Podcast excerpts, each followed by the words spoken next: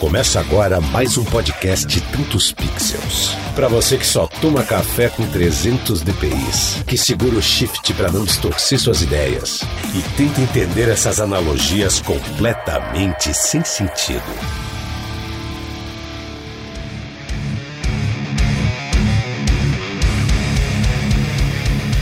Salve, galera! Lucas Audio aqui. Quase caiu o reboco aqui da minha casa, rapaz, com essa sonzeira pesada aí. Dessa vez o YouTube não vai derrubar a gente, não tem a menor possibilidade de derrubar a gente, porque esse som é da minha banda, rapaz, da minha banda Slasher, pra gente começar já agitadão pra esse papo aqui que vai ser animal. E hoje estamos aqui pra falar sobre Instagram para criativos, um tema muito pertinente nesse momento que a gente tá vivendo, que a gente tá dependendo cada vez mais da internet para sobreviver, né, galera? Fala, galera, beleza? Thiago Negrete aqui. Cara, tento ter um Instagram decente, eficiente. Segundo o convidado de hoje, eu tô fazendo um monte de cagada. Mas é bom porque a gente aprende hoje também. E aí, galera? Leandro Parma aqui, Tech Geek de plantão. E hoje eu vou ter que passar vergonha porque eu uso muito pouco o Instagram. Vou ter que aprender a usar esse bagulho aí. Com o nosso amigo aí, como é que é? Thiago Rodrigues. Salve, galera, salve. Thiago Rodrigues aí, um cara que, né, foi palestrante da última edição da Photoshop Conference, uma palestra animal sobre criatividade e, cara, um Instagram sensacional, criando conteúdos, né, quase diariamente, é live de 3 horas, esse cara é um absurdo, cara. Então, eu acho que nada melhor que ele pra gente falar sobre essa questão aí de Instagram, criação de conteúdo pra Instagram, que é uma mídia que vem crescendo cada vez mais e, cara, tá dando muita entrega. Cara, tô curiosaço para aprender mais sobre tudo isso nesse papo. Então vamos lá pros recadinhos e a gente já volta.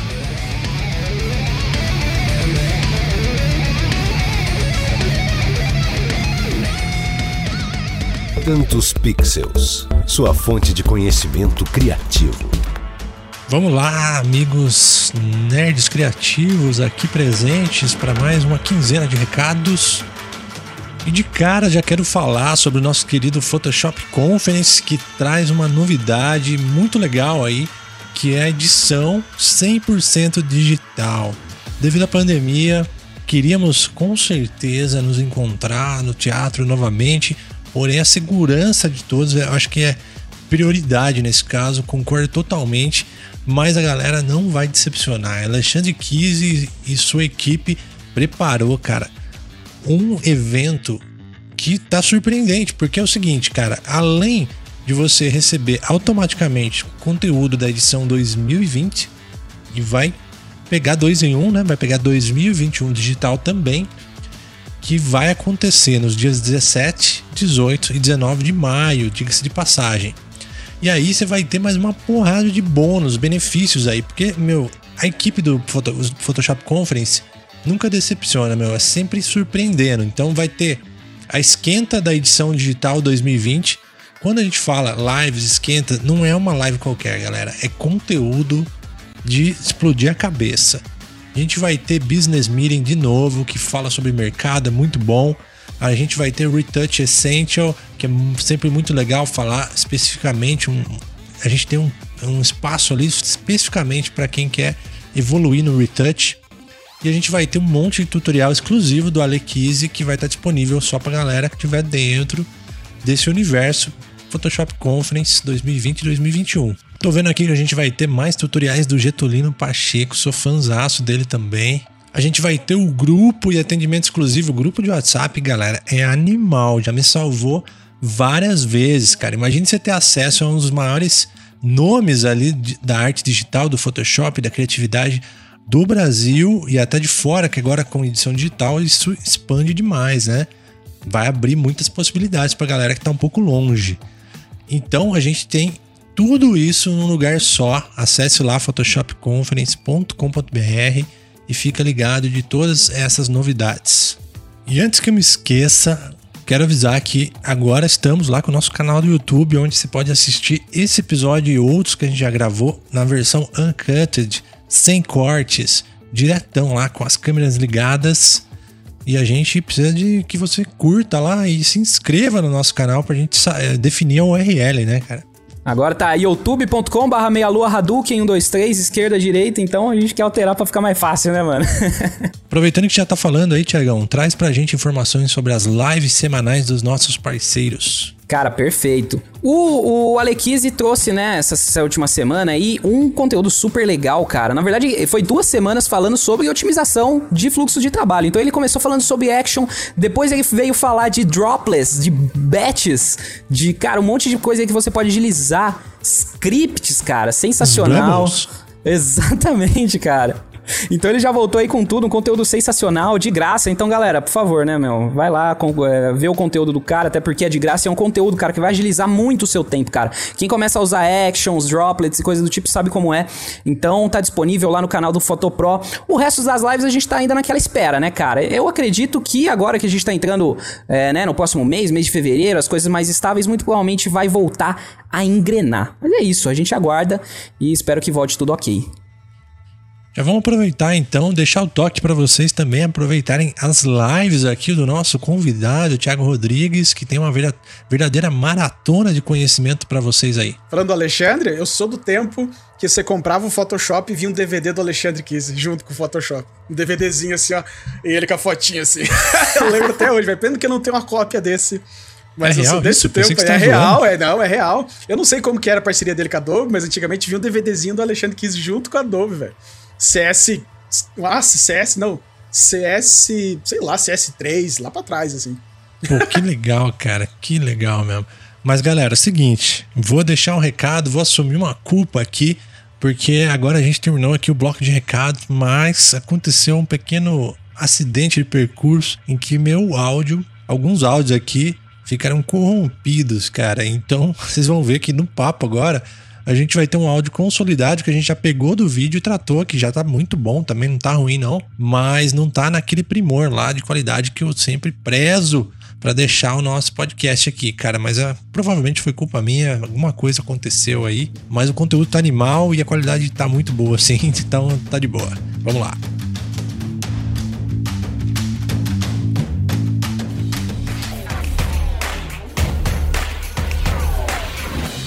Antes de começar o papo, já vou deixar um toque aí, o Thiago Rodrigues. Dá um gásinho no microfone, se tiver mais gás aí, pode dar mais um gás. Mais gás? Mais gás. Joga o turbo aí. Vou colocar no talo aqui. Excelente, cara. Esses caras que vêm preparados pro podcast é uma maravilha. Criadores de conteúdo, né, Lucão? Áudio de qualidade, áudio no nível. Que bom, cara. Vamos trocar essa ideia, então. Seja bem-vindo aí, Thiago Rodrigues, pela primeira vez no Tantos Pixels. É, primeira vez. Primeiro de muitos, espero.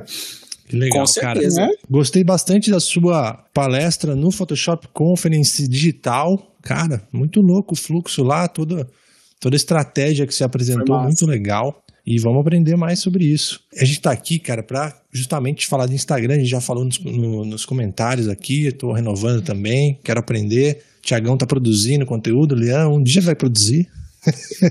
A galera vai chegar um dia, vai espremer ele e falar, cara, faça o conteúdo pra gente.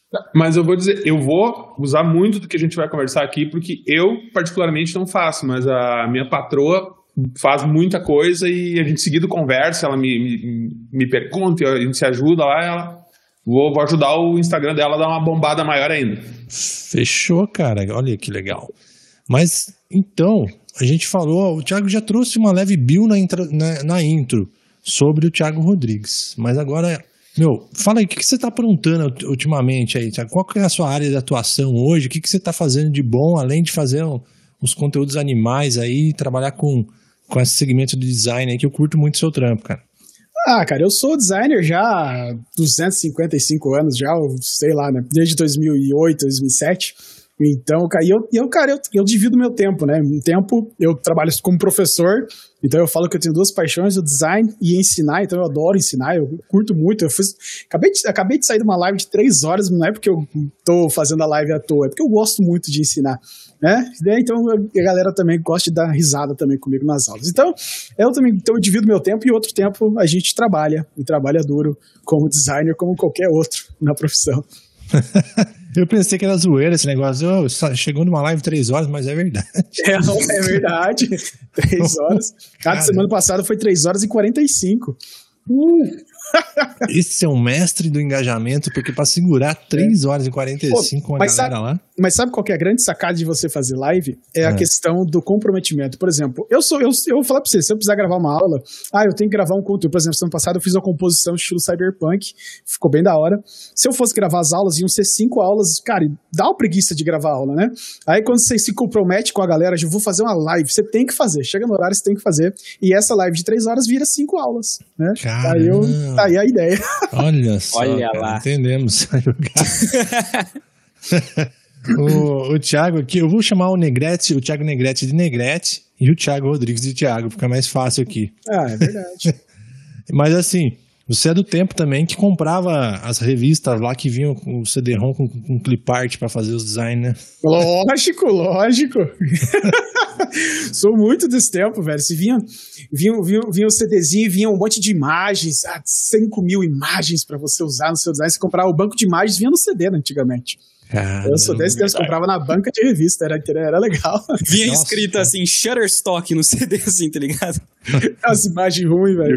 E o cara pra procurar, tu pegava no livrinho, né? Pra procurar as imagens, daí achava o nome e ia lá pegava o arquivo. Se fosse procurar ali, ficava uma semana só esperando aparecer as imagenzinhas. Sim, e era ruim, porque não tinha o bridge na época pra você ficar vendo as imagens. Ou tinha, não sei se tinha, eu não usava, mas nossa, era muito ruim pra você ver as imagens do computador, era muita pasta. É verdade, cara. E eu acho até que a Corel, naquela época, conseguiu vender muito software a preços, né, astronômicos aí, porque vinha com o livrão dos cliparts, né? Tinha uma penca de CD-ROMs e o livrão pra você consultar e falar, nossa, eu vou pegar esse palhaço aqui em vetor agora. Mas aquilo lá não valia o papel que era impresso. É o que tinha, cara. É o que tinha. Era isso daí era muito ruim. É, cara. Mas conta aí pra gente, cara. É o seguinte, você falou já pra mim off que o Instagram é sua principal ferramenta de trabalho hoje, junto com o sua expertise aí, com a área de atuação. Como você começou essa jornada? Conta pra gente aí. Cara, realmente, hoje o Instagram... Hoje eu tô tentando dividir as redes sociais, mas o Instagram ainda é já há bastante tempo, já a minha principal fonte de tráfego, né? A gente fala tráfego quando é trazer gente de algum lugar para o nosso trabalho, para nossas redes sociais, para o nosso site, né? Então, a minha principal fonte hoje de conexão com as pessoas é o Instagram, e isso desde 2017, desculpa, né? 2007 nem Facebook tinha. 2017, né? Então, desde 2017, quando eu comecei o Instagram, e o meu Instagram em 2017 já era a princípio, então o meu objetivo já era focar o meu Instagram para designers, então gerar conteúdo para designers, ensinar a galera. Eu já tinha a intenção de dividir meu tempo, de fazer um part-time sendo como professor, ensinando a galera a estudar design e tudo mais, então já desde o começo eu já sempre foi esse meu objetivo. Cara, que legal, meu. Mas foi uma resistência pra você falar assim, tô cheio de trampo, que designer, cara, vive essa vida louca, né? De fazer job, de fazer freela, e aí dando aula, você falou, nossa, agora eu vou ter que produzir conteúdo, cara. Você teve resistência nesse começo, assim, ou não? Cara, no começo, o começo é duro, né, velho? O começo é duro. Criar um novo Instagram pra qualquer profissional, pra qualquer pessoa que quer fazer um Instagram profissional, né? Instagram pessoal, mas quando você quer... faz o Instagram com algum objetivo de você querer ganhar dinheiro lá na frente de alguma forma, ou com conteúdo, ou como influencer, ou com clientes, conquistando clientes através da rede social, né, enfim. Né? Quando você faz uma rede social profissional, é sempre duro, cara, porque você gera o conteúdo e as curtidas não chegam, os comentários não chegam, as pessoas não chegam, e você vai fazendo, e a galera desanima, né? Uma boa parte da galera desanima no começo. Então, no começo é duro, velho. Você fazer o conteúdo dá uma... Mas não adianta, cara. Você tem que fazer. Né? Uma coisa que eu consegui fazer, assim, pra mim no começo, assim, eu não fazia, por exemplo, conteúdos mensais ou semanais. Eu não conseguia. Isso me dava, não conseguia ter ideias, era horrível. Então eu comecei a fazer conteúdos diários. Eu separava, então, minhas tarefas. Então, hoje eu vou terminar de trabalhar 4 horas da tarde. Dava 4 horas da tarde, eu parava de trabalhar e eu fazia ali algum conteúdo na rede social, respondia directs e tudo mais. Eu faço mais ou menos parecido até hoje. Pô, importante saber disso, né, cara? Realmente levar isso a sério, colocar isso como hábito, como rotina. Tem a hora de fazer o conteúdo, vai fazer e pronto. É, e com o tempo você acerta a mão também, né? Porque no começo você erra. Nossa, eu fiz muita cagada. Teve uma vez que eu fiz um... Olha só que doido. Uma vez eu fiz um post que eu coloquei uma imagem de um carinha. Ele pisou numa formiga, manja, aí tipo ele mostra a sola do pé, aí embaixo da sola do pé eu escrevi assim, tipo, quis fazer uma piadinha com os sobrinhos, por exemplo, que né, a gente tem essa piada de designer com o sobrinho, então o cara não quis me pagar porque ele passou pro sobrinho fazer, né, eu escrevi sobrinho, né, só que eu não entendia que a galera que tava chegando no meu Instagram era um público que também tava começando, isso há 3 anos atrás essa história, né, eu tava começando também a fazer conteúdo, eu não manjava, nossa, mano, que teve de gente que ficou chateada com o conteúdo, falou, eu sou um sobrinho ainda, nossa, esse post, você tá me humilhando. Cara, você erra, mano. Aí eu excluí na hora, pedi desculpa. Eu pedi desculpa nos comentários e depois excluí o post. Eu falei, não, cara, né? Eu preciso entender melhor meu público, eu preciso entender... Eu preciso me profissionalizar nisso. Eu não era profissional, né? Eu tava querendo fazer um conteúdo, cara, do meu jeito, né? E depois a gente se estuda, profissionaliza, a gente vê que não é bem assim, né? Caramba, hein, meu? E você parou para planejar ou você foi no modo empírico mesmo? Foi fazendo, aprendendo? Como foi? Cara, eu estudo muito marketing, né? Sempre estudei muito marketing. Então fica muito fácil para mim alguns conceitos, por exemplo, de entender que você tem que fazer o foco no público, que você tem que fazer planejamento, que você tem que estudar o público, né, para fazer o conteúdo, né? E é assim mesmo. Instagram, por exemplo, você não pode fazer um conteúdo, você não tá fazendo por hobby, fazer um conteúdo aleatório. Você tem que pensar, a primeira coisa que você pensa é, pô, quem que é meu público? Eu vou fazer o Instagram para conquistar clientes, para trazer clientes para o meu negócio, então é um tipo de conteúdo, não, mas eu quero conquistar outros designers, eu quero ficar famoso entre os designers, ok, então é um outro tipo de conteúdo que você tem que gerar, né, se você quer clientes, não adianta você ficar postando portfólio no Instagram, você vai só atrair outros designers, porque quem gosta de ficar vendo portfólio não é cliente, quem gosta de ficar vendo portfólio é designer, então não adianta você ficar postando portfólio, você quer atrair clientes, tem que atrair um conteúdo focado para clientes, mostrando como que o cara pode ter resultado através do design, importância do design e tudo mais, né? Conteúdos relevantes, né? Então, eu fui estudando, eu fui aprendendo sobre isso e galera, por exemplo, planejamento é uma coisa que eu não faço até hoje. Faço para os clientes, mas não faço para mim. Por exemplo, para mim, pessoalmente, eu gosto muito de fazer o conteúdo no dia, de pegar o time, de fazer a ideia, de estudar alguma coisa, de pensar em alguma coisa, poxa, eu vou falar sobre isso, pesquisar e já fazer, já montar o post. Às vezes eu escrevo dentro do post, não vou falar pra você que é o certo, porque às vezes sai com erro de português, mas eu faço muito isso, escrevo dentro do post. Mas pra mim é um fluxo que funciona, porque é um fluxo mais rápido, saca? Se você falar pra mim que eu vou ficar 4 horas em cima de um carrossel, velho, eu não vou ficar, velho, eu não vou nem fazer. Então eu faço do meu jeito, que é um jeito mais rápido, eu sento e faço, e posto. Então, eu faço isso até hoje. Então, eu posto sempre às 6 da tarde, né? Que é o horário, você olha no Instagram lá, os picos, o meu público, por exemplo, até hoje, o pico maior ainda é o das 6 às 18 horas. Então, 4 horas eu paro, faço post, agendo ou posto na hora. Se eu termino perto das 6, eu já posto. O lance de criar um ritmo é uma boa, né? Porque daí tu consegue dar andamento. Por isso tu tenta forçar um ritmo, forçar um jeito que não que te incomoda, tu acaba desistindo dele. Exatamente, e eu sou um procrastinador, se eu deixar livre, eu não faço, nossa senhora, eu sou muito procrastinador, se deixar livre eu não faço, então eu tenho que ter escrito em algum lugar, então eu tenho um Trello, onde eu me organizo minhas tarefas e tá lá, cara, 4 horas da tarde, não importa o que eu esteja fazendo, eu vou fazer um conteúdo pra rede social.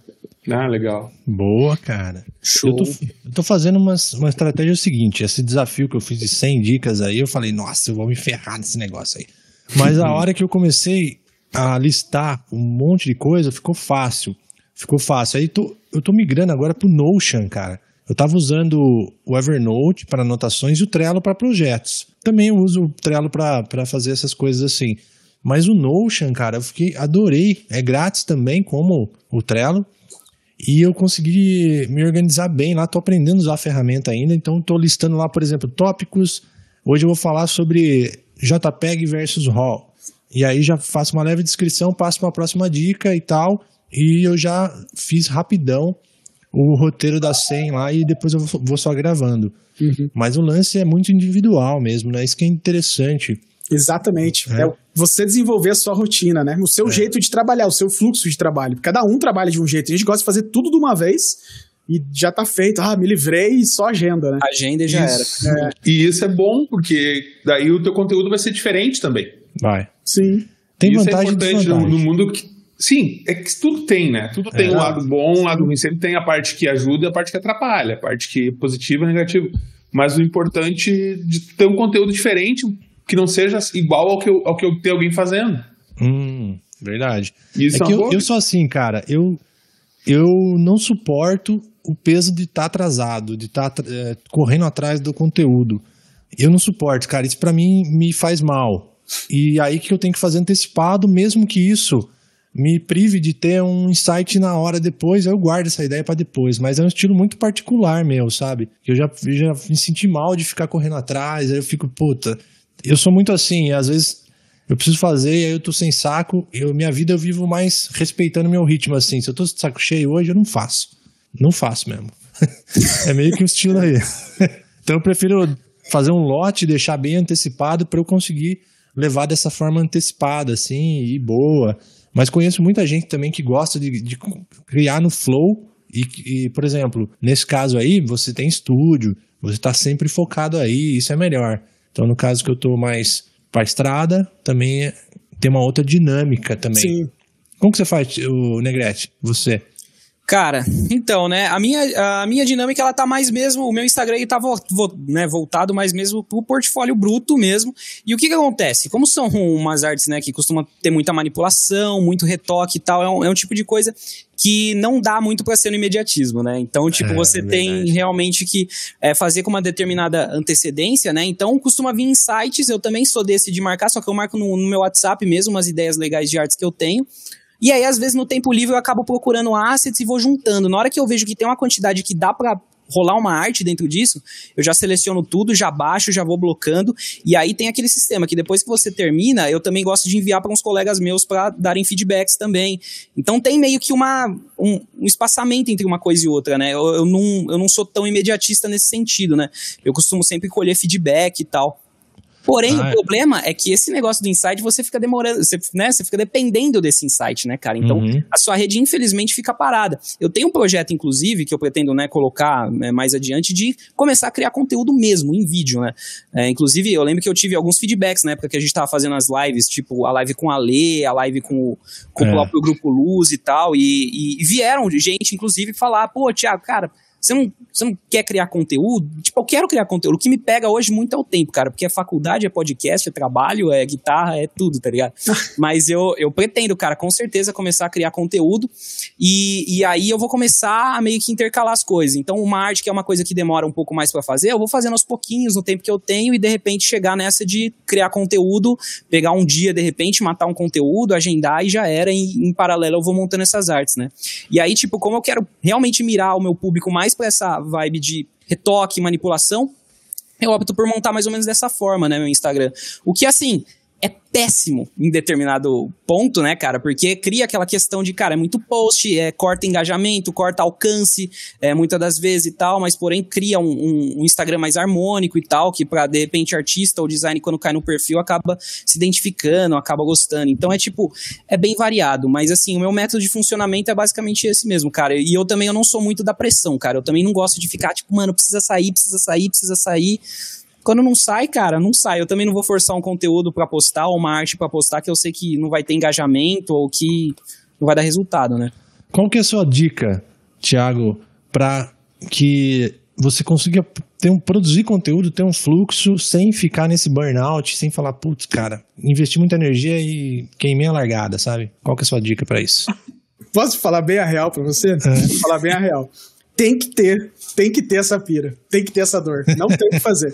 Porque é o seguinte, cara, é igual uma planta, cara. Você tem uma planta que precisa de água todo dia, você tem que molhar a porra da planta todo dia. Não importa se você tá cansado, não importa se você tá com a cabeça cheia, não importa se você vai ficar estressado depois, se depois alguém vai falar, mas eu fiquei cansado e hoje não deu, tudo bem. Tudo bem não, a planta vai morrer. Né? Então, quando você começa uma rede social nova, então a gente já estuda aqui isso, que, por exemplo, o Instagram e o YouTube são duas redes sociais que gostam de contas novas mas contas novas que produzem. Então, por exemplo, a minha conta é uma conta antiga, eu tenho 115 mil seguidores, então quando eu posto conteúdo, alguns conteúdos estouram, mas a maioria você já começa a ver que o engajamento tá baixo, o Instagram quer que eu pague. É verdade, o Instagram quer que eu pague.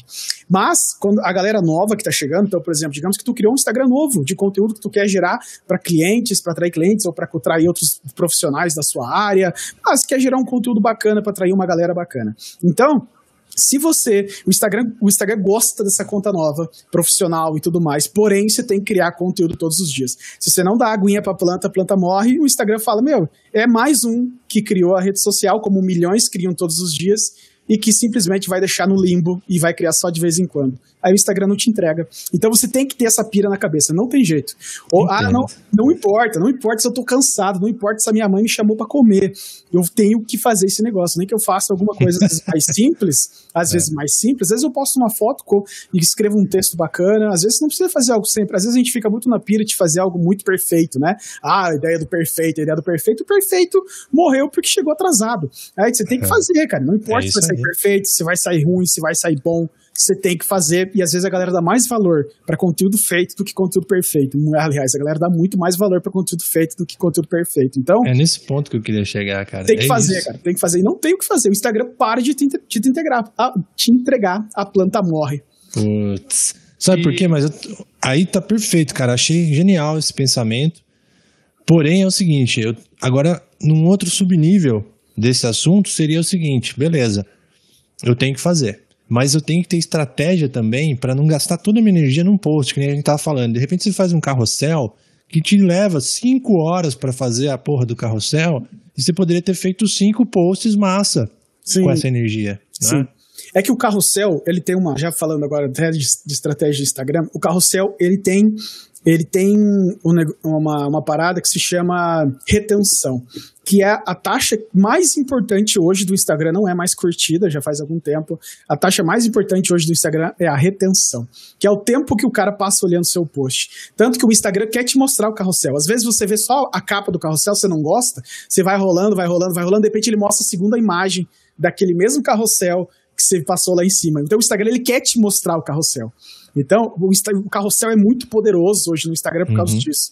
E tem a taxa de retenção. Então, o cara parou na primeira imagem, o cara rolou pro lado, você gerou uma curiosidade nele, a capa é para gerar curiosidade, o cara rolou pro lado, o cara rolou pro outro, você tem uma taxa de retenção. Se o cara sair dali sem curtir, não importa, ele já reteve no seu post.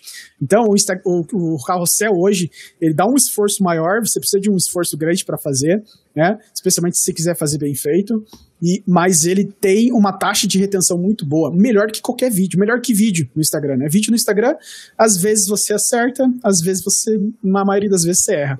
O carrossel é quase certo que vai dar certo. É verdade, os nossos melhores posts do Tantos Pixels são carrosséis com dicas lá de Photoshop, melhores atalhos, essas paradas que estão lá ainda, a gente tem que retomar. Mas foi o que mais deu certo, de fato. Carrossel é forte.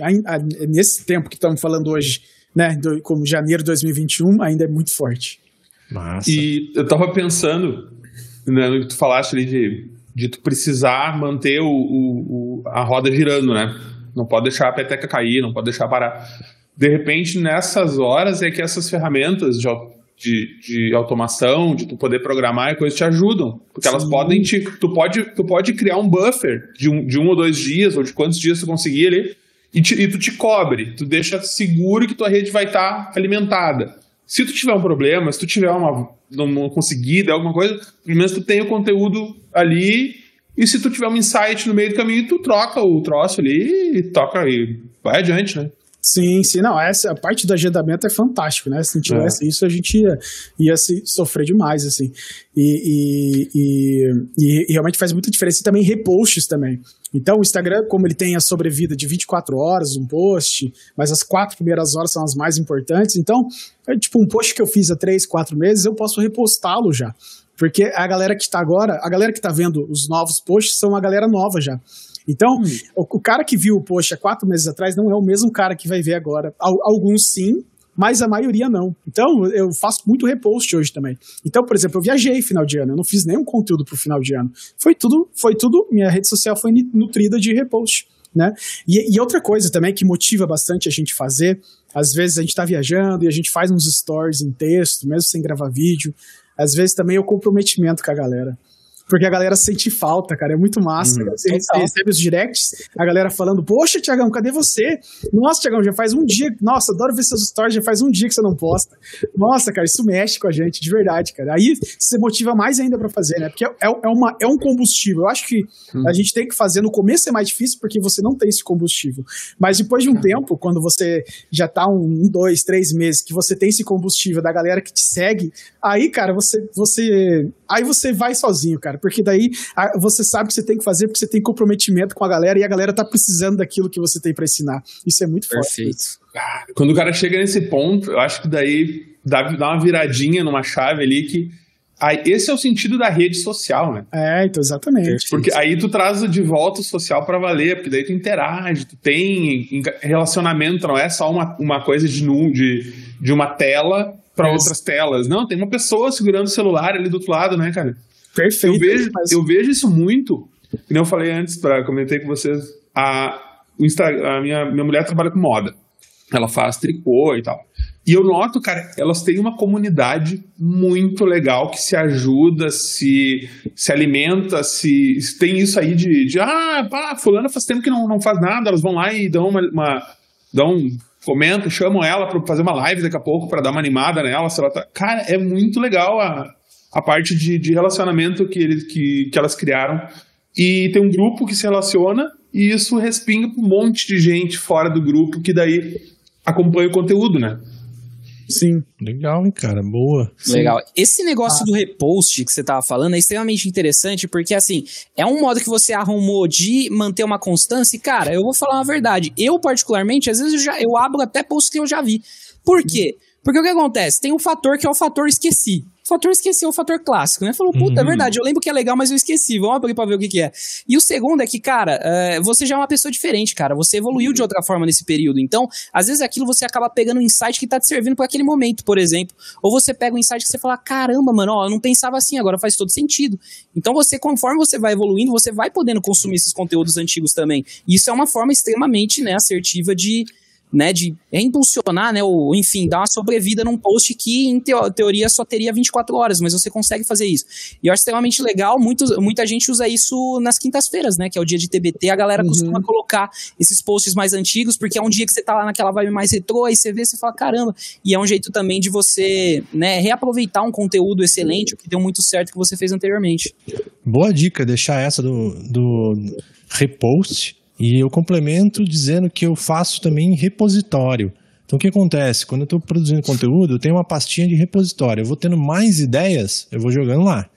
E aí, que quando acontece alguma coisa, que eu vou ficar uns 3 dias fora, vou ficar sem internet, vou lá para o meio do mato, alguma coisa assim, eu já tenho esses repositórios aí, eu posso programar também, ou pedir para alguém postar de alguma forma. Mas é muito inteligente você guardar cartas na manga e ter também posts coringas, né? Então, cara, não vai dar tempo. Teve um job que a gente ficou focadão aqui por 2 dias. O que a gente faz? Não, usa aí o repost, pega um post coringa que é fácil, de repente, né, uma coisa que já tá mais na mão, que é uma frase, de repente, né? É bem interessante ter essa carta na manga, caso aconteça algo, né? Uhum. O que a galera também faz muito é o tal do conteúdo bruto e o conteúdo lapidado, né? Então, por exemplo, um vídeo pro YouTube vai ser sempre um conteúdo bruto, um vídeo de 20 minutos. Mas, às vezes, um vídeo de 20 minutos, 40 minutos, você pode tirar vários vídeos de 2 minutos. E, às vezes, eu tenho vários desses vídeos gravados, né? Umas lives de 2, 3 horas, e eu tenho vários insights, tipo, pequenos pedaços dessas lives, pô, eu ensinei como... no meio da live lá, eu ensinei como pegar paleta de cores de uma imagem. Aí foi agora recente, inclusive, né? No meio de uma aula, eu ensinei lá como pegar a paleta de cores, a gente pegou, né? Eu ensinei isso, aí cortou esse pedaço do vídeo e jogou no rede social. Então, é um conteúdo mais menorzinho, tirado de um conteúdo gigante. Também é uma coisa legal também. Estamos gerando conteúdo agora pra você, então, pra você colocar na sua página. Aí, ó. Olha só. Você não sabe o que vai estar acontecendo. E o cara também com o tempo, eu só imagino, né? Eu falo agora, mas pelo que eu percebo, porque como eu não faço, eu só posso me meter a tentar entender o que acontece. Mas deve ser muito doido, porque pra quem tá gerando conteúdo diariamente, fazendo esse volume todo, eu imagino que a visão das coisas deve mudar, porque Tu começa a te ligar, isso dá um conteúdo legal, aquilo dá um conteúdo legal. Tu olha o mundo de um jeito diferente, né? Tu começa a perceber os conteúdos em tudo que tu vê. É. Oh, e a galera tem muita pira, assim, tipo, igual eu tenho um treinamento onde eu ensino designers a conseguirem clientes através das redes sociais, tá? Então, nesse curso, a galera vem muito falar pra mim e fala assim, Thiago, mas, cara, eu não tenho, assim, tanto conhecimento pra ensinar. Mas o que, às vezes, as pessoas... não sabem que nos bastidores a gente às vezes também não tem todo esse conteúdo que a gente ensina. A gente às vezes aprende mais do que o próprio aluno. Às vezes eu aprendo para ensinar. Eu fiz um curso, eu fiz uma live sobre design, fazer uma fotomontagem estilo cyberpunk, mas eu fiz um curso inteiro em espanhol sobre design estilo cyberpunk, com pintura digital, com, que doido. Então, com matte painting e tudo mais. Então eu fiz um curso gigantesco, e eu fiz uma live, mas eu aprendi para poder ensinar. Eu não sabia fazer aquilo que eu ensinei. Então, cara, às vezes você não precisa saber de tudo, velho. Você precisa saber ensinar, né? Ter disponibilidade para ensinar. Para nossa live, Negrete, que a gente fez com a Ale, aquela vez que a gente fez umas dicas no final.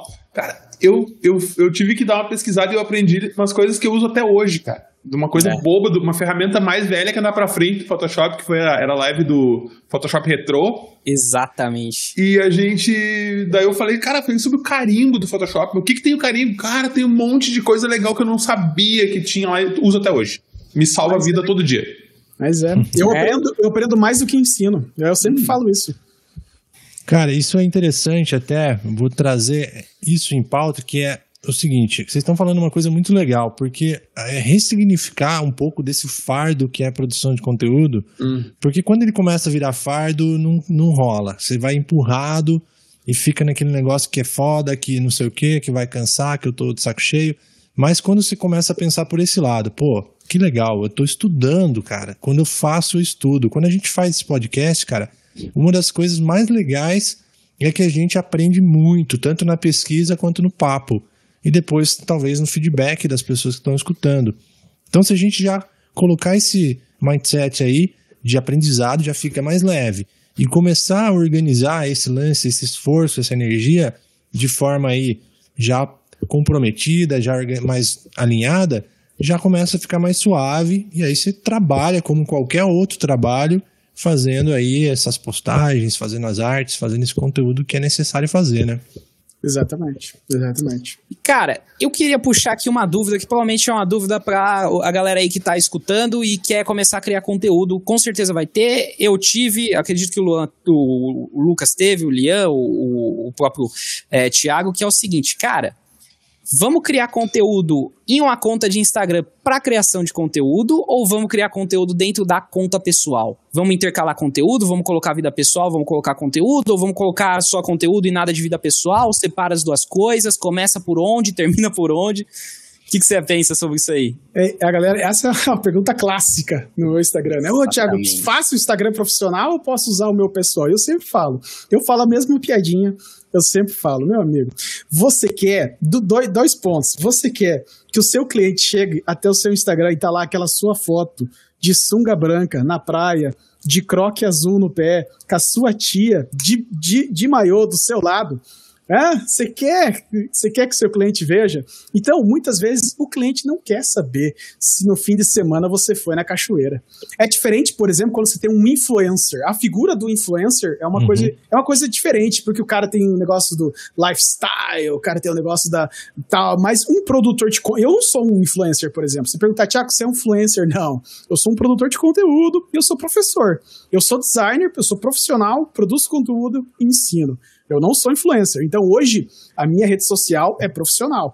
Uma rede social, por exemplo, de uma agência, de um designer que quer conquistar clientes, é rede social, tem que ser profissional, velho. O cara não quer saber se você foi na cachoeira, se você foi passear com os patinhos. E outra coisa, uma coisa que também é ruim, que eu falo também, sempre brinco, se você usa seu Instagram pessoal também, como começa a postar coisas profissionais, queira ou não queira, você vai postar lá um post, a importância do designer do design para os médicos, por exemplo. Digamos que eu quero trabalhar com médicos, né? A importância do design para os médicos. Fiz o post. Aí você olha nos comentários, o primeiro comentário é daquela sua tia, que ela falou: ai, meu sobrinho, que lindo! Que maravilhoso esse post que você fez! Ai, meu amigo, ferrou. Nossa, demais! Não é o mesmo público. O seu público pessoal não é o seu público profissional. É então, verdade. Você fala, faz uma conta profissional e uma pessoal, e a profissional é profissional. Pessoal é que a questão, velho, isso é muito importante, que é a clareza do que você está fazendo, entendimento do que a plataforma busca, e a clareza, porque as pessoas misturam esse tema, que é diferente você ser profissional e ter um lifestyle inserido para humanizar a cena de uma forma bem pensada e estratégica. É uma coisa. Sim. Agora o cara vê a conta do cara e fala, nossa, ele postou foto dele ali, andando na rua, não sei o quê. Mas é estratégico às vezes, né? Porque o cara tá humanizando a conta. É diferente de um negócio que ele falou aí, tá na cachoeira lá, tomando uma latinha de Skol. Exatamente. Esse da tia é muito comum, cara. É muito comum. Quando eu postei a foto de eu conversando com um tênis, tá ligado? Você fala, nossa, como você é criativo, né? Tipo assim, tá ligado? É muito clássico, é clássico. Eu tenho agora um assunto polêmico. Mas, vamos lá. Polêmica agora. Cara, Thiago. Ou melhor, Thiago Or. Boa. Portfólio é conteúdo? É a mesma coisa ou são coisas diferentes? Como é que a gente trabalha com isso aí? Porque isso aí vai dar pano pra manga agora. Portfólio é conteúdo, é um tipo de conteúdo. Porém, por exemplo, a gente tá falando mais de Instagram nesse podcast. Instagram não é portfólio, não é um site de portfólio. Então ninguém entra no perfil, ninguém vai acessar o Instagram para ver um portfólio. Você não vai mandar o link do seu perfil do Instagram pro seu cliente. Cadê seu portfólio? Você manda o link do perfil do Instagram. É péssimo, não é nem pronto para isso. E outra coisa, o Instagram diminui a qualidade das imagens, velho. Usar o Instagram para portfólio é você perder cliente, porque o Instagram derruba a qualidade do seu post, deixa lá em 800x800, não importa o tamanho que você poste. Se você usar umas cores mais quentes, por exemplo, um vermelho, ou usar um roxo num post, já fodeu, velho. Não, desculpa o palavrão, né? Não sei. Não, é isso. Falar palavrão, né? Mas acontece, né? É difícil eu não falar palavrão. Então, mudando até um pouco de assunto, uma vez teve uma mãe que falou assim pra mim, Thiago, eu comprei o seu curso pro meu filho que tem 12 anos, mas eu assisti umas aulas e eu tô pedindo reembolso porque você fala muito palavrão e eu não quero que o meu filho fique ouvindo palavrão. Eita. Ai, acontece. Aí, nossa, como se ele não fosse ouvir no mundo, né? Mas enfim. Aí, voltando no assunto, então o Instagram não é uma rede social, não é algo preparado para portfólio. Em portfólio você põe no Behance, você faz um site próprio, você usa o WordPress, eu falo muito do AppFlow, que é fantástico para fazer o seu próprio portfólio, site e tal. Então, é isso que é portfólio, cara. O Instagram é uma rede de relacionamento, como o próprio nome diz, né? Então você vai produzir um conteúdo lá, um conteúdo, a gente fala conteúdo de valor, né? Mas basicamente é um conteúdo que gere alguma transformação para a pessoa que você quer focar, para a pessoa que você quer que chegue até o seu post, né? Faça alguma diferença na vida de alguém, né? Você quer que aquele conteúdo faça diferença na vida de alguém. Então, quando você cria um conteúdo assim, o Instagram é para isso, é para você gerar um conteúdo para fazer uma diferença quando você quer puxar para o lado profissional, mas aí é o relacionamento. O cara que comenta no seu post, você responde, o cara que manda direct, você responde, você conversa, você dialoga. Nossa, cara, quantos clientes eu já não consegui no Instagram dialogando? O cara me manda um direct, nossa, tia, como que funciona isso aqui? Ah, funciona assim, funciona assado. Ah, que legal, eu tô precisando de um logotipo, eu tô precisando de uma identidade visual. E aí, cara, é na conversa, velho. Hoje em dia, meu, principalmente depois com a pandemia, as pessoas gostam de conversar na rede social. As pessoas me mandam uns áudios, né? Que eu falo que áudio depois de 2 minutos é podcast, as pessoas me mandam às vezes uns 6, 7 áudios no Instagram de 5 minutos. Nossa, é um podcast mesmo. É um podcast gigante, o cara quer conversar, então a galera tá carente de conversar, então em rede social é perfeito pra isso, né? Quem é profissional e entende e entendeu que a rede social é para se relacionar, é para você puxar assunto com as pessoas, é para você responder as pessoas que puxam assunto com você, né? Eu acho que foi a galera que mais cresceu aí nesse tempo.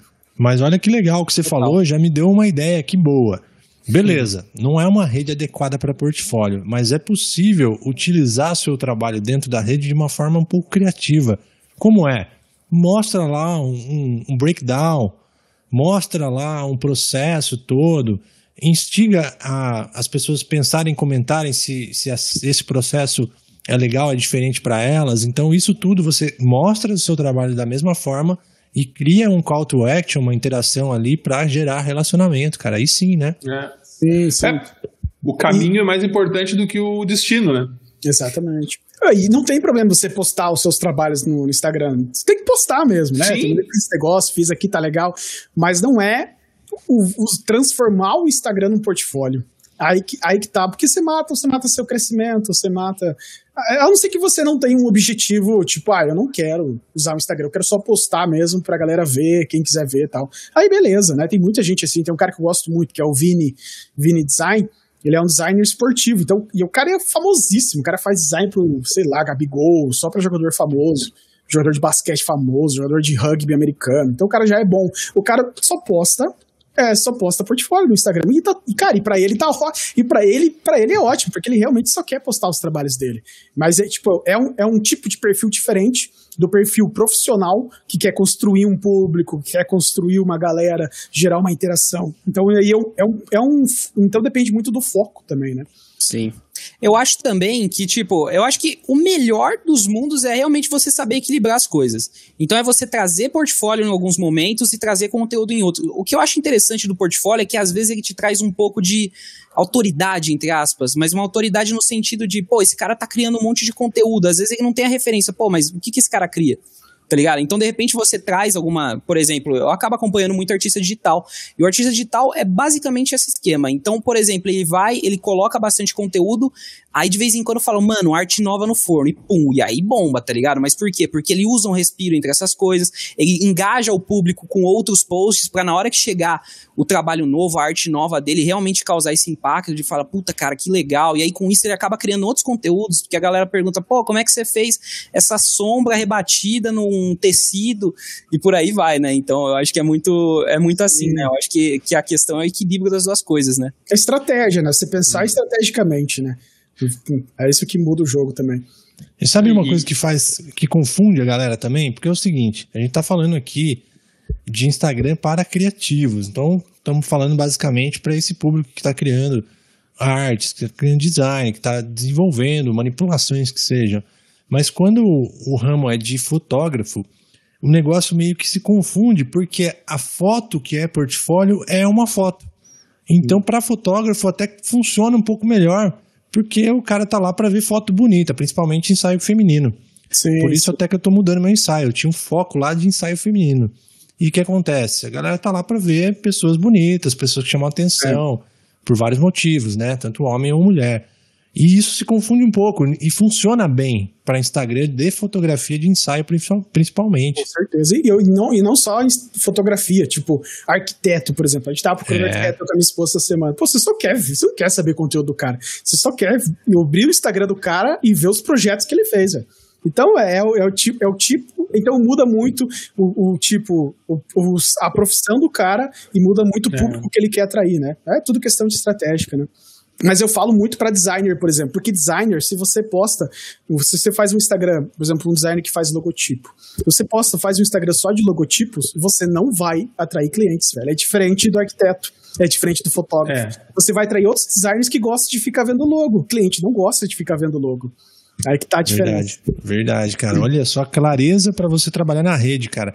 Essa dica aí, esse insight desse bloco aqui foi matador, cara.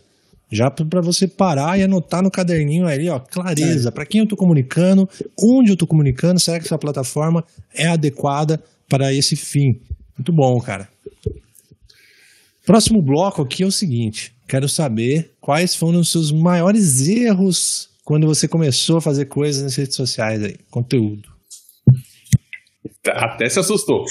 Então, veio os traumas do passado. Veio os traumas. Não, é que minha voz tá indo embora já. Cara, qual foi os piores erros que eu... Então, eu contei aquela do sapatinho, né? A do sapatinho é clássica.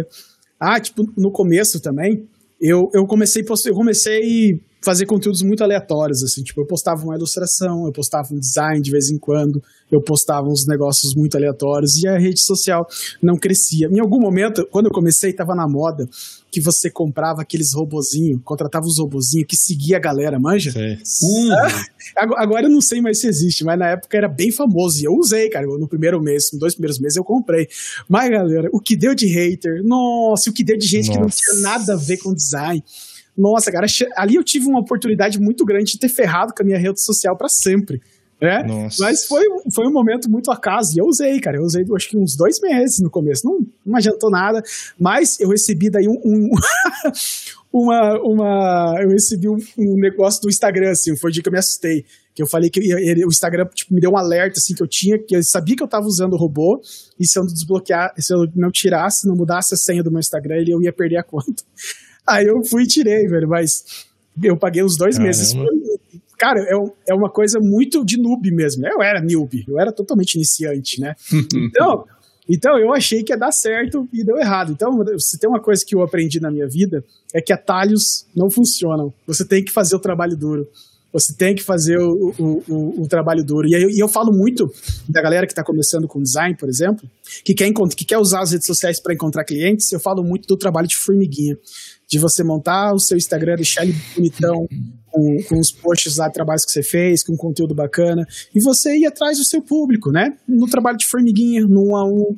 Às vezes, por exemplo, digamos que você gosta quer trabalhar na área de médico, por exemplo. Você vai no perfil de um médico que tem outros, que é um influencer dentro da área médica, e você puxa assunto com a galera, não querendo vender, né? Nada de querendo vender, mas você puxa assunto. Poxa, eu vi aqui no seu Instagram, você é um médico, eu vi que seus posts, você está usando a rede social, mas eu vi que seu conteúdo está sem padronização, eu vi que o seu conteúdo aqui não está tão bacana, nessa foto aqui você usou uma foto assim, assim, assim, assado, acho que seria melhor você fazer isso, isso, isso. Poxa, você dá uma dica pro cara gratuita, né? Uma dica que você daria num post geral no Instagram, você fez no trabalho do 1 a 1, né? No trabalho de formiguinha, você foi em outros, deu outra dica, você foi em outros, deu outra dica. Depois o cara te responde, obrigado, tal, você faz esse tipo de serviço, vi que você é designer. Não, faço sim, tal, quer bater um papo, vamos marcar uma reunião.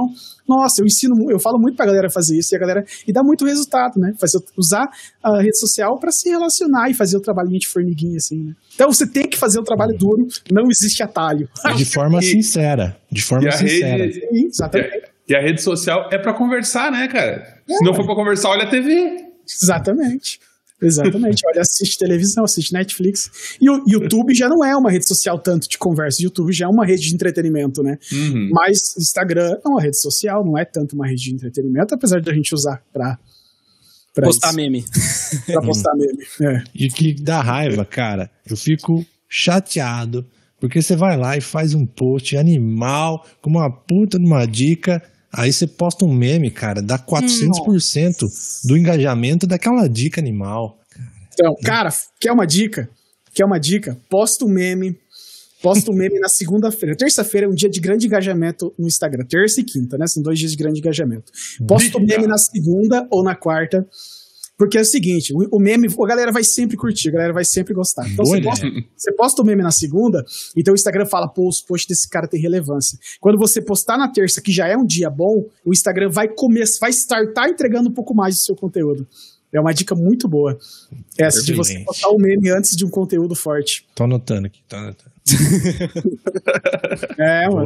E às vezes é assim, cara. Às vezes o post que você mais se dedicou, que você pesquisou, que você fez um puta post, porra. É um post que não dá nada. Às vezes um post que você fez super simples. Eu fiz um post esses tempos que foi uma ideia bem boba, assim, que eu fiz. Eu fiz assim, os insights que eu tive com Jesus Cristo sobre marketing digital. Que eu aprendi com Jesus de marketing digital. Muito massa esse conteúdo. É até hoje o post de maior engajamento do meu Instagram. Às vezes eu não tá impulsionado. Eu fiz esse post há 2 meses. Às vezes eu abro o Instagram, tem lá um monte de curtida e comentário novo nesse post. É impressionante, tem mais de 1000 comentários. É um post que eu fiz assim, escrevi, eu não pesquisei, eu simplesmente escrevi, fui falando que Jesus fazia storytelling, que Jesus tinha um nicho, que era os pobres, então ele focava o conteúdo dele, porque ele tinha um nicho, ele não falava com os ricos, ele falava com os pobres, então ele tinha um conteúdo focado, ele fazia storytelling, porque ele contava histórias para falar o que ele pensava, então eu fiz tudo que eu acho bacana que ele fazia, e que hoje as marcas poderiam fazer também para conquistar, né? Aí o Instagram, um bom post, foi muito bom, assim. Legal, cara. Você foi original, cara. Você fez um crossover com Jesus Cristo. Foi mal. Por outro lado, eu tentei fazer de novo. Olha só. Eu falei, nossa, deu certo. Agora eu vou matar a pau. Fiz um da Nike. E esse da Nike foi pior, porque eu pesquisei um monte, cara. Eu levei um monte de tempo pra fazer. Eu falei, vai explodir. Poxa, não deu em nada, mano. Nossa, o que eu aprendi de marketing digital com a Nike? Poxa, não deu em nada. Implodiu. Implodiu. Tem que ser Jesus. Tem que ser Jesus, só Jesus mesmo. É inexplicável. Vou contar uma história pra vocês que aconteceu recentemente também. Eu tô trabalhando uns meses aí numa escola de autoconhecimento, né? Tô lá imerso, lá trabalhando e tal, fazenda e tudo mais, e lá eu tô fotografando bastante, principalmente para gerar conteúdo para redes sociais deles. Então, cara, tem cada foto genial, linda assim, matadora, o pessoal gosta e tal, mas beleza, a gente foi usando, eles foram usando nas plataformas, lógico que deu resultado, foi bacana, mas certo dia eu tava lá durante a aula, porque é uma aula de autoconhecimento, em que um instrutor vai passar informações de conhecimentos milenares, vamos dizer assim, né? Um conhecimento profundo sobre a vida. E aí ele estava lá dando aula no externo, assim, na grama, uma paisagem bonita ali, e tinha um cachorro da fazenda ali também, deitadinho, bonitinho, e eu tava lá só atrás dos arbustos, pegando ali uns desfoques, umas coisas criativas que eu gosto só de fazer. Na moita. E aí o Chocolate, que é o cachorro, ele deu aquela olhada pra trás, assim, ó, com aquela cara, assim, e eu fotografei. Bem o Chocolate olhando pra trás e o professor com as mãos, assim, dando aquela explicação. Nessa a gente criou um post. Cara, esse cara tá viajando, um negócio assim, sabe? O cachorro pensando, puta, não tô entendendo nada. E foi o post mais curtido e deu sucesso e tal. Foi ideia boa, ideia lá. Foi muito da hora, porque o jeito que ele olhou, cara, foi muito engraçado. Mas na verdade eu brinquei de colocar assim esse texto, mas eles colocaram um texto assim, tipo assim, eu buscando resposta na vida inteira e tava tudo dentro de mim. Tipo, e foi genial. E foi o post que mais deu certo. Se bem que cachorro, gato, bichinho fofinho aí é que nem cheat code em jogo, né, cara? É sacanagem isso aí, covardia. É apelão. Confia, ó, o link do texto de Jesus Christ e do Chocolate vão estar na descrição do nosso episódio do nosso site. Então vai lá pra você se inspirar nessas obras de arte. É isso. Cachorro, gatinho, conteúdo com gente que todo mundo gosta. Por exemplo, eu fiz um post recentemente também, eu usei o Ken Reeves na capa também. Olha, geralmente tá certo, todo mundo gosta do Ken Reeves, pô. Quem que não gosta do Ken Reeves? Tem que fazer com o Batman, todo mundo gosta do Batman. Todo mundo gosta do Batman. Já o Super-Homem já não, pô. O Super-Homem já tem um monte de gente que não gosta já. Pô. Brigou com o Batman lá no filme também, né? Então fica complicado, mano. Já tem muito hater já, né? Então já não uso.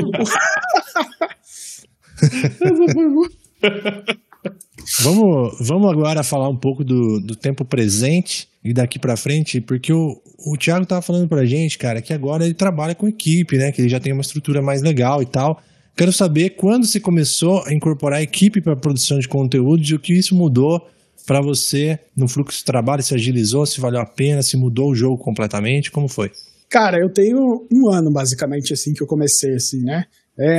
Então faz recente, né? Se eu tenho rede social, eu tenho rede social desde 2017, então eu trabalhei aí 2, 3, 4, sei lá, vários anos. Eu não sou bom de matemática, eu sou de humanas, então eu trabalhei vários anos aí, né, na raça e sozinho, né? Agora com a equipe cara, ajuda muito, né? E às vezes eu ainda tenho uma dificuldade às vezes de delegar, eu confesso, né? Eu acho que muitas coisas eu ainda poderia delegar mais, mas às vezes eu seguro. Mas eu sei que aos poucos eu vou melhorando, né? Como tudo na vida, a gente vai aprendendo e vai fazendo as coisas, né? Mas melhora muito, você tira um pouco o peso dos ombros, né? Por exemplo, eu editava todos os meus vídeos, todos. E eu odeio editar vídeo, mas eu editava. Agora eu tenho uma editora, poxa, ela faz os vídeos, ela edita muito melhor que eu, ela faz as animaçõezinhas, as animações dos logos, as coisas que eu faço, ela faz muito melhor do que eu, não tem nem comparação. Então, cara, pô, é muito melhor contratar alguém que faz melhor do que eu fazer, né?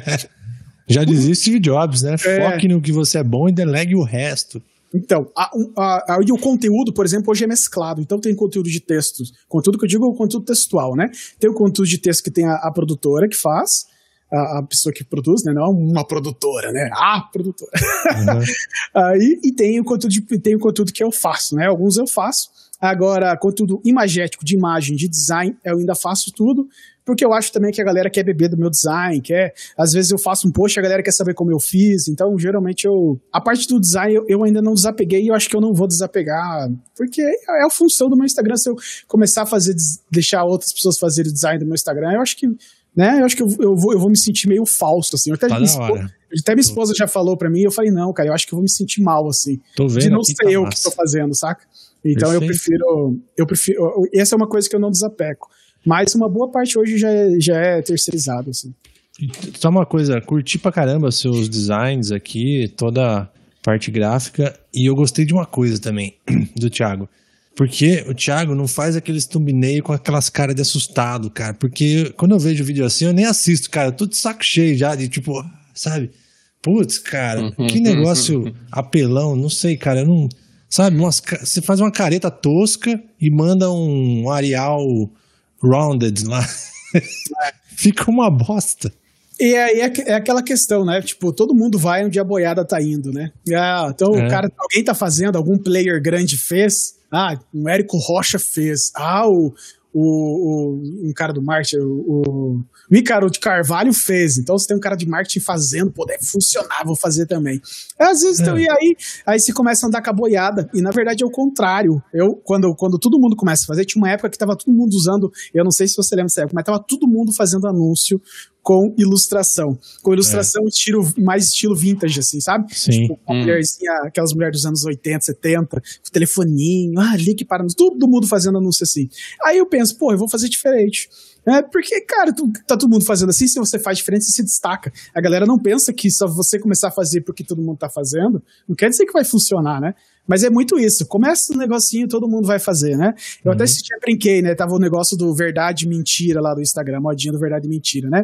Eu até postei, eu falei verdade e mentira, mas eu postei uma imagem só. E aí a pessoa não conseguia clicar. E no próximo story eu falei, você achou mesmo? Você achou mesmo? Foi boa.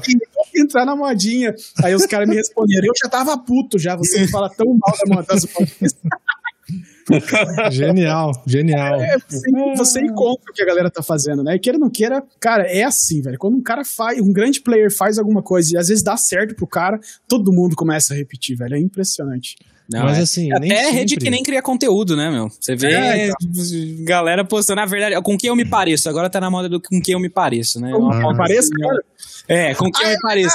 A pessoa comenta lá o nome de uma pessoa e posta, e aí, eu me pareço? Nunca aparece, mas assim, às vezes a galera acha que sim. Cara, mas depende, às vezes é o seguinte, você põe uma ilustração simples, essas coisas que estão na moda, nem sempre funciona pra você, pra nós, principalmente, que estamos... num mercado que a gente é exigido qualidade, criatividade, diferença. Às vezes para tiazinha da confeitaria, uma coisa mais popular, assim, não que é pior, mas popular. Pode funcionar muito bem. Sim. Você seguir uma esquemática aí e tal. Para influencer funciona bem. Né? Agora pra gente, cara, mercado criativo, cara, a galera quer ver o seu potencial, quer ver você criar ideias inovadoras, misturar Jesus Christ no post, é isso aí, velho. Muito bom. É isso. Cara, e a função, né? Pro pessoal pro cliente entrar no barco da modinha, vai fazer com que ele faça parte do grupo e daqui a pouco o pessoal vai se identificar, vai comprar o produto. O problema é que o produto dele não é o design. Sim. O produto dele é outra coisa. Sim. Por isso que é diferente. É aquilo que tu falou, Thiago. O negócio é saber pra quem, com quem tu tá falando e o que tu quer entregar pra ele, né? Exatamente. O Instagram do criativo não vai ser igual o Instagram do cara que é o corretor de imóveis, do cara que é o arquiteto, do cara que é o engenheiro civil, ou seja, são mundos diferentes, públicos diferentes e a comunicação vai acabar sendo diferente também, né? Exatamente. É isso, cara. Você pode se basear em alguns caras que são muito bons no seu mercado, beleza, você tira lá um benchmarking, né? Começa a avaliar, tira uma amostragem e fala, pô, por aqui pode ser bom. Mas nada substitui o bom e velho tentativa e erro e testar e mensurar, falar, puta, isso deu legal, vou começar mais disso e começou de novo, dá certo. E aí você vai criando seu próprio caminho, né? Sim, exatamente. E não se frustrar, né? Vai dar errado, você vai fazer um negócio que você vai achar que vai ser fantástico e vai dar errado. É igual a nossa profissão, né? O cliente pede um design, aquele que você acha que é o que você fez melhor, que você mais caprichou, é o que o cliente reprova, e aquele que você fez num chute porque faltava 5 minutos pra você entregar, o cara fala MEI.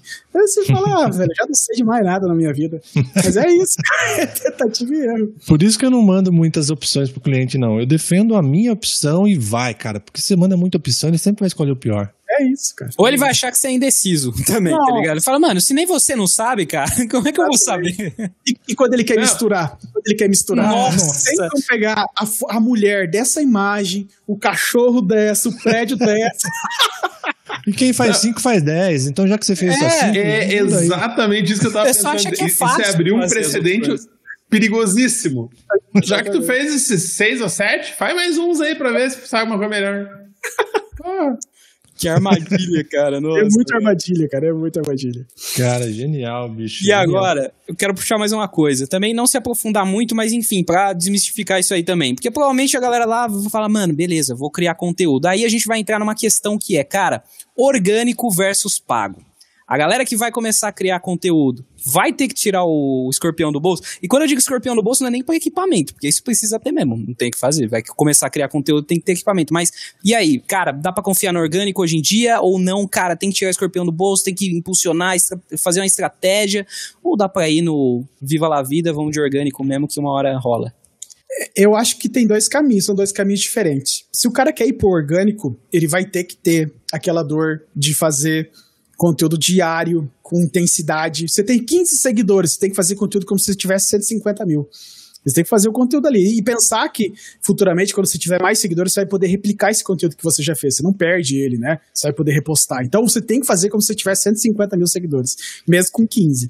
Mesmo que ninguém esteja vendo, você tem que fazer e todos os dias, para que o Instagram te impulsione naturalmente. E contas novas, quando você cria uma conta nova, né? Eu acho que até eu falei isso aqui, né? Contas novas, o Instagram gosta de contas novas. Então, uma conta nova que publica, o Instagram gosta. Então, ele vai te impulsionar no começo. Quando chega ali numa quantidade de seguidores X, Y, Z, aí ele começa a te entregar menos. Aí você começa.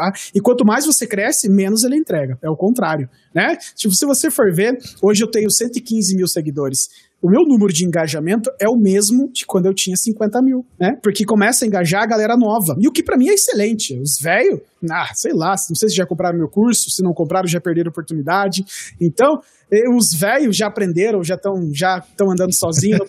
Então, tudo bem, não tem problema, cara. Eu quero mesmo que os novos que cheguem compartilhem conteúdo, né? Mas é assim. Então, o Instagram começa a entregar menos e menos e menos e menos. Aí tu tem que impulsionar, né? Mas aí provavelmente, tu já vai ter pego um cliente ali. Separar uma verbinha para marketing hoje em dia é essencial, né? Nada sobrevive sem marketing, sem gastar dinheiro. Nada sobrevive gratuitamente hoje no mercado, sem gastar um dinheirinho, né? Você tem que impulsionar. Às vezes, se eu não sei fazer anúncios, impulsiona direto no Instagram ali, deixa o Instagram achar um público parecido com aquele que você já tem e tudo mais. Mas estudar também a questão de anúncios, de você fazer um impulsionamento mais profissional, utilizando o business do Facebook, escolhendo um público por interesse, criando um público com pixel e tudo mais, também é legal, cara. É um caminho bem massa para quem quer crescer no Instagram, porque vale a pena, porque é muito barato. Cara, fazer anúncio no Instagram é baratíssimo. Antigamente, pra você pôr a porra de um outdoor no centro da cidade, que 150 pessoas passam naquele lugar pra ver no dia, era uns 10 mil reais pra você pôr um outdoor. Hoje é mais barato porque ninguém vai ver mesmo, né? Mas, era tipo, pra 150 pessoas passar lá durante o dia. Cara, numa rede social, pra uma... milhares de pessoas vê, você paga muito baratinho, cara. Você paga ali 20 centavos num clique. Porra! Você paga ali 1 centavo, 5 centavos no view. Então, cara, Instagram ainda já foi mais barato, obviamente, há um ano atrás, antes da pandemia. Com a pandemia, eles subiram muito, porque entrou muitos anunciantes, né? Naturalmente, o preço subiu. O dólar subiu, então o preço também é calculado no dólar. Então, também... Desde que o dólar subiu, ficou mais caro. Mais caro, mas ainda é muito barato. Investir em marketing na rede social é muito barato, velho. Pelo retorno, principalmente pelo retorno, né? Proporcional. Justamente. Muito bom, cara. É um retorno que você consegue medir, né? Porque você põe um pouquinho, aí você vê, poxa, eu recebi tantos contatos. Eu recebi tantos seguidores, eu recebi tanto engajamento. Então eu compenso, às vezes eu dou uma escalada, vou pôr mais um pouquinho. Então, você consegue medir o que você faz e o que você tem de retorno, né? Essa é a mágica. E você até trava um público mais assertivo, né? Porque, por exemplo, um outdoor você tá assertivo a qualquer tipo de gente passar por lá. Total. Agora, quando você cria um esquema de impulsionamento, você fala, cara, eu quero esse nicho aqui, cara, porque é aqui dentro que o conteúdo vai rolar. Então, você coloca o seu dinheiro naquele público, né? E não em uma coisa que, de repente, pode ter alguma pessoa que se interessa, que ainda assim você não vai nem conseguir medir ela, praticamente. Exatamente. Verdade, cara. E ajuda se o cara trabalhar, passar um pouquinho de trabalho ali para fazer esse polimento do público ali e se dá o tempo que tu precisa para realmente Sim. achar o teu público ali e fazer a persona dele de verdade, né? Não um chute. Não adianta tu pegar e chutar tudo que tu acha legal ali e mandar, porque daí o teu dinheiro também não vai render tão bem, né? Vai anunciar balada em jornal. Você fala, cara, não vai rolar. E aí eu vou contar pra vocês como que vai ser essa minha jornada de deletar um Instagram e começar outro, porque vamos ver se vai realmente. Porque hoje eu vi que todos falam aí, eu quero provar na teoria mesmo, na prática, quer dizer, que número hoje é vaidade. Melhor você ter uma teoria que eles falam aí, né? 1000 fãs reais engajados são melhores do que 100.000 Zé Manela, muito louco. Não, sem dúvida nenhuma.